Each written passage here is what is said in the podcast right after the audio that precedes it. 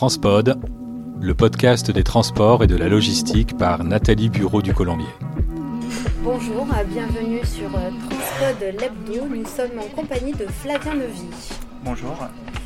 Flavien, bonjour, vous êtes économiste et vous êtes directeur de l'Observatoire C T L M, une structure de veille économique euh, qui existe depuis une quarantaine d'années, hein, c'est ça ? C'est ça, absolument. C T L M réalise chaque année deux études internationales, une sur la consommation et une sur la mobilité, ce dont on va parler aujourd'hui. Vous avez réalisé euh, au mois de juillet dernier, juillet deux mille vingt-trois, une enquête auprès de quinze mille personnes dans seize pays européens. C'est quoi aujourd'hui les, les tendances en matière de, de, d'équipement en véhicules automobiles ? J'ai l'impression qu'on y comprend de moins en moins euh, sur les remplacements de véhicules. C'est ça, c'est le titre de l'étude, c'est l'automobiliste dans le brouillard. En fait, on se rend compte que l'industrie automobile, la mobilité d'une façon générale est en plein bouleversement. Il y a des bouleversements réglementaires avec, euh, par exemple, l'entrée en vigueur des zones à faible émission. Il y a des changements technologiques avec euh, la transition vers la mobilité électrique. Et dans tout ça, eh ben, l'automobiliste, il est perdu. Il ne sait plus ce qu'il faut acheter comme voiture. Quand il veut changer de voiture, il ne sait pas s'il faut acheter électrique, s'il faut acheter hybride ou s'il faut garder un diesel. Et donc tout, tout ce brouillard, en quelque sorte, ces incertitudes, l'incitent à ralentir. C'est-à-dire qu'avant de changer de voiture, eh bien, il va prendre plus de temps. Et on a soixante pour cent des gens qu'on a interrogés, par exemple, qui nous disent qu'acheter une voiture, c'est une décision qui est très difficile à prendre. Donc on a plutôt un, un automobiliste qui est attentiste. C'est vrai en Europe, c'est vrai en France, mais c'est vrai aussi de par le monde. C'est un, un comportement commun à tous les pays, à tous les Européens, où, où il y a des, des variations. Est-ce qu'il y a des, des pays qui sont plus sensibles et qui, qui ont déjà adopté euh, euh, des véhicules électriques ? Alors, en, en matière de voitures électriques, la Chine est en avance, euh, parce que la Chine a fait le choix de la voiture électrique en deux mille cinq, avec le plan quinquennal, où, où les Chinois avaient décidé de faire de la voiture électrique un axe de, stratégique de développement. Euh, on voit que dans les pays d'Europe du Nord, comme la Norvège, par exemple, la voiture électrique est très développée. La France n'est pas si mal placée que ça pour la mobilité électrique. Néanmoins, effectivement, on, on voit qu'avec euh, l'augmentation des prix de l'électricité, avec euh, les coupures d'électricité dont on a beaucoup parlé euh, l'hiver dernier, ben, il y a un peu l'ombre d'un doute sur la voiture électrique, particulièrement en France. C'est-à-dire que les automobilistes qui ont envisagé d'acheter une voiture électrique aujourd'hui s'interrogent et se demandent si c'est vraiment une bonne idée avec des prix d'électricité qui, qui augmentent significativement. En même temps, là, depuis, euh, depuis ces vingt dernières années, le prix de la voiture a augmenté, donc les conditions sont de moins en moins favorables pour remplacer les véhicules. Ben oui, la voiture est devenue un véritable objet de luxe aujourd'hui. Quand on regarde euh, l'évolution des prix de vente des voitures neuves, euh, et, et, les prix euh, ont augmenté cinq fois plus vite que le pouvoir d'achat, que le niveau de vie moyen. Ça veut dire qu'aujourd'hui, euh, peu de ménages peuvent acheter une voiture neuve, euh, très peu en réalité. Et pour les voitures électriques, c'est encore plus difficile parce que les prix des voitures électriques sont encore plus élevés. Et donc quarante pour cent des voitures électriques vendues sont achetées par les dix pour cent de ménages les plus aisés. Donc on voit bien qu'il y a un sujet de, d'exclusion sociale sur la mobilité électrique. Est-ce qu'on peut parler de, de précarité euh, automobile aujourd'hui ? Oui, pour des ménages qui euh, n'ont pas les moyens de changer de voiture, euh, quand il y a le contrôle technique à faire, par exemple, très souvent, les ménages ont très peur de ne pas avoir leur contrôle technique validé, parce que là, ça les empêcherait d'avoir une voiture pour aller travailler, pour emmener les enfants à l'école. Donc oui, il y a une véritable précarité en matière de mobilité, en particulier pour les ménages les plus modestes. On parle des, des ménages, mais euh, pour les entreprises aussi, c'est un véritable souci. Qu'est-ce qui va se passer avec l'introduction en France des zones à faible émission, enfin l'application des, des nouveaux critères en septembre deux mille vingt-quatre ? Alors oui, c'est le choix qui a été fait par la métropole d'Aix-Marseille, en fait, à l'entrée en vigueur de la Z F E pour les véhicules critères trois et plus. C'est plus de trois cent mille voitures qui sont potentiellement concernées, qui seront interdites dans la Z F E, même si elle est restreinte, cette Z F E, ça concerne quand même beaucoup de monde. Et donc, il y a beaucoup d'interrogations et d'inquiétudes. Nous, dans notre étude, on a montré que le premier adjectif qui arrive dans la tête des Français et des habitants de la région quand on parle de Z F E, c'est le mot injuste. Elles sont perçues comme étant injustes parce que les ménages qui n'ont pas la voiture éligible sont souvent les ménages modestes qui n'ont pas les moyens d'acheter un nouveau véhicule, donc ces Z F E sont perçus comme étant injustes socialement. Puis il y a aussi un, un sentiment de, de déni, de méconnaissance aussi hein, de ces dispositifs. Oui, c'est, ils sont mal connus parce qu'ils sont récents. En plus, ce qu'il faut bien comprendre, c'est que les Z F E sont différentes d'une région à l'autre et, et donc ça ne facilite pas la compréhension en fait de l'entrée en vigueur. C'est-à-dire que la métropole de Lyon fait des choix différents de Paris, qui euh, fait des choix différents de Lille et de Marseille. Donc en fait, il n'y a pas d'uniformisation au niveau national et donc c'est compliqué pour les gens d'y comprendre quelque chose. Nous, notre objectif, c'est d'essayer de comprendre et de décrypter euh, ce que les automobilistes, ce que les consommateurs ont en tête. Et une fois qu'on a essayé de décrypter, on fait aussi un petit peu de prospective. Donc on essaie de voir comment les choses peuvent évoluer et on propose ces études bien sûr aux journalistes, mais aussi aux professionnels de l'industrie automobile, mais aussi euh, aux dirigeants politiques, à tous les décideurs publics, justement pour alimenter la réflexion. Notre objectif, nous, c'est d'alerter, c'est de, de, de mettre en avant les difficultés qui, que pourront rencontrer ben, les personnes concernées par différents dispositifs. Donc on a un rôle de veille et d'alerte en quelque sorte. Dans, dans les résultats de cette étude, vous, vous montrez quand même qu'il y a une certaine partie de la population, en tout cas à Marseille, hein, puisque c'est la première ville sur laquelle vous dévoilez les résultats hein, pour, pour la France, un sentiment de, d'impunité, de se dire bah, malgré la Z F E, je vais continuer à circuler avec mon véhicule euh, critère trois. Oui, on a posé la question à ceux qui ont des voitures qui ne pourront pas rentrer dans les Z F E. Alors finalement, qu'est-ce que vous ferez une fois que la Z F E sera en place ?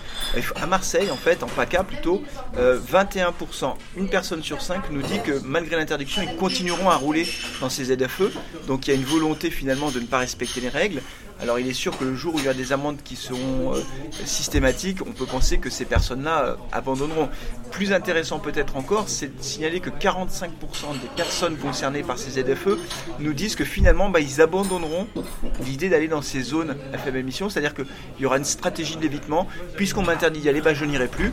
Et évidemment là, c'est pour le coup, ça, ça, ça inquiète plutôt les commerçants qui sont dans ces zones-là. Que ce que vous expliquiez tout à l'heure, c'est aussi euh, la, la difficulté pour les, les populations qui sont loin du centre-ville à se rendre en transport en commun dans une ville comme Marseille, qui est en train de rattraper son retard en termes de, de développement de réseau, mais ce n'est pas encore le cas. Disons que c'est difficile, si vous voulez, à partir du moment où on vous dit qu'avec votre voiture, vous ne pouvez plus aller à tel ou tel endroit, l'option euh, à, à la place, si vous voulez, c'est souvent le transport en commun. Mais le développement des transports en commun est très variable d'une métropole à l'autre. Et puis tout le monde n'habite pas non plus, même au sein de la métropole ex-Marseille, tout le monde n'habite pas à proximité d'un arrêt de bus, ni d'un arrêt de métro, ni d'un arrêt de, d'un arrêt de tram. Donc oui, effectivement, la question qui se pose, c'est l'accès au transport public, euh, qui n'est pas égal sur le territoire. Et que bien souvent pour beaucoup de ménages, il n'y a pas d'autre alternative que la voiture individuelle. Cette, cette étude, vous l'avez réalisée dans les différentes métropoles de France. Est-ce qu'il y a quand même euh, des marqueurs communs au niveau national des, ou, ou, ou au contraire, euh, selon les métropoles, euh, les réactions des, des automobilistes sont très différentes, les, les perceptions par rapport par rapport au remplacement des véhicules sont différentes ? Donc globalement, c'est assez homogène en fait. C'est-à-dire qu'on soit à Marseille, à Lille, à Lyon ou à Bordeaux, on a une perception de ces évolutions réglementaires assez identique. Il y a deux faits, deux points qui reviennent systématiquement ou quasiment systématiquement. D'abord, c'est le côté injuste, en tout cas perçu comme étant injuste, les Z F E, l'interdiction des voitures, de la vente des voitures thermiques, tout ça est perçu comme étant injuste. Et la deuxième chose qui revient fortement aussi, c'est l'idée qu'au fond, toutes ces réglementations n'iront pas au bout.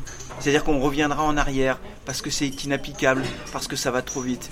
Et c'est vrai que du coup, il y a beaucoup de scepticisme, de doute sur la, la réalité de ces réglementations. En fait, les gens n'y croient pas en se disant on reviendra en arrière. Mais parce que ça, c'est pas un peu l'effet collatéral gilet jaune ?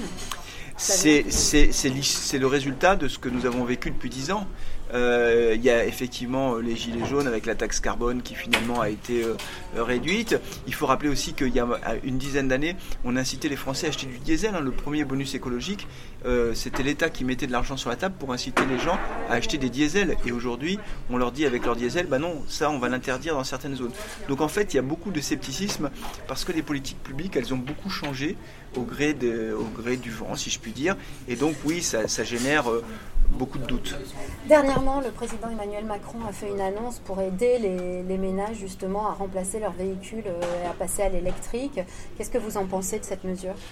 C'est une mesure qui, qui va dans le bon sens, qui est nécessaire pour les ménages les plus modestes. Simplement, on, ce que, ce que l'on dit, c'est que globalement, il y aura vingt mille véhicules par an euh, qui seront financés avec ce dispositif. Alors que sur la simple métropole euh, ex-Marseille, c'est trois cent mille véhicules qui potentiellement sont interdits. Donc on voit bien que vingt mille au national, alors que juste ici, il y a trois cent mille véhicules qui potentiellement vont être interdits au premier euh, septembre deux mille vingt-quatre. On voit bien que le compte n'y est pas en fait. Ça, ça répondra en partie à, à des besoins, notamment des ménages les plus modestes, mais ça ne va pas résoudre tous les problèmes. qu'en est-il en matière de, de, justement des entreprises, euh, les entreprises de transport, les sociétés de livraison? J'ai le sentiment que le, là encore, ce sont les, les entreprises les plus fragiles qui ont du mal à renouveler leur flotte. Ben c'est exactement ça, c'est-à-dire que ce qu'on, ce qu'on constate du côté des particuliers, des ménages, on le constate aussi du côté des entreprises. Il faut rappeler qu'à Marseille, donc sur la zone à faible émission, tous les véhicules seront concernés, sept jours sur sept, vingt-quatre heures sur vingt-quatre, et que donc les, les petites entreprises, les T P E, les très petites entreprises, euh, qui ont souvent un ou deux ou trois véhicules maximum, qui sont souvent des véhicules anciens, bah, sont celles qui n'ont pas forcément les moyens de verdir leur flotte, c'est-à-dire d'acheter du cent pour cent électrique. Il faut rappeler encore une fois que le véhicule cent pour cent électrique coûte énormément plus cher. Et donc les, les plus fragiles des entreprises auront beaucoup de mal à respecter cette réglementation, alors que c'est leur outil de travail. Quelle est la solution justement pour les, pour les entreprises? C'est l'électrique en centre-ville, et est-ce que vous croyez à, à d'autres, d'autres types de, de carburants, type euh, bio, biométhanol, bio, bio-G N V, oléo cent, et à l'hydrogène dont on parle? Alors sur l'hydrogène, on est plutôt euh, euh, sur un scénario qui consisterait à dire que ça pourrait euh, équiper les tra- modes de transport lourds de type camion, euh, train. Euh, l'hydrogène sur la voiture individuelle, euh, compte tenu des coûts, c'est pas demain matin. Et puis, il y surtout, a quand même les taxis à hydrogène. Oui, mais en fait, ça reste globalement très marginal. En fait, ce qu'il faut bien comprendre, c'est que les constructeurs automobiles ne pourront pas tout faire. Ils ne pourront pas mettre des dizaines de milliards sur la voiture électrique, des dizaines de milliards sur l'hydrogène, des dizaines de milliards sur les biocarburants, des dizaines de milliards... Avec des réseaux euh, de distribution en parallèle. Avec des réseaux, des réseaux de distribution ouais. différents, ouais. c'est impossible. Or, le politique, l'Europe, a fait le choix du cent pour cent électrique à batterie. Donc, on va aller vers le cent pour cent électrique à batterie, euh, avec euh, des bonnes et des mauvaises conséquences, si je puis dire, parce que tout n'est pas rose non plus dans le monde de la voiture électrique. Ce qui est sûr, c'est que euh, les autres modes de, de propulsion resteront assez marginaux parce que les constructeurs n'auront pas les moyens de tout faire. Alors, qu'est-ce qu'il faut acheter comme voiture? Je ne peux pas répondre à cette question. En fait, euh, souvent on me pose la question, on me dit « Oh bah tiens, toi qui es spécialiste, euh, qu'est-ce que tu me conseilles ?» Non, je ne donne pas de conseils parce que les conseilleurs ne sont pas les payeurs. Et en fait, ça dépend beaucoup à la fois de votre niveau de vie, est-ce que oui ou non vous avez les moyens d'acheter une voiture neuve, une voiture électrique, et puis aussi de votre usage, est-ce que vous roulez beaucoup, si vous roulez, est-ce que c'est plutôt du cycle urbain, est-ce que c'est du périurbain, est-ce que vous faites des longs trajets? Donc c'est très difficile de répondre à cette question. Moi je peux répondre à titre personnel, la dernière voiture que j'ai achetée c'était un véhicule diesel et j'en suis très content. Peut-être qu'un jour je passerai à l'électrique, mais pour l'instant mes usages font que je roule beaucoup et que la voiture électrique n'est pas tellement adaptée. Mais justement, vous touchez du doigt un problème, c'est, c'est, c'est, c'est le flou et, et l'absence de visibilité hein, de, des Français par rapport à ça, d'où le, le, le lancement d'une application, hein, c'est ça? Oui, sur B N P Paribas Mobility, l'idée euh, euh, au sein du groupe B N P Paribas, c'est de regrouper toutes les expertises que nous avons euh, au service de nos clients, qu'ils soient clients particuliers ou clients entreprises, pour pouvoir justement faire des diagnostics. Parce qu'il faut savoir exactement quels sont les besoins en fonction de plein plein de critères financiers, mais pas seulement. Et donc B N P Paribas a décidé de réunir toutes ses forces autour de la mobilité pour pouvoir répondre à nos, aux attentes de nos clients, quels qu'ils soient. Merci Flavien Neuvy, j'étais ravie de vous recevoir au micro de Transpod. Merci pour votre invitation. Et j'espère que vous avez aimé cette émission. N'hésitez pas à liker et puis transportez-vous bien.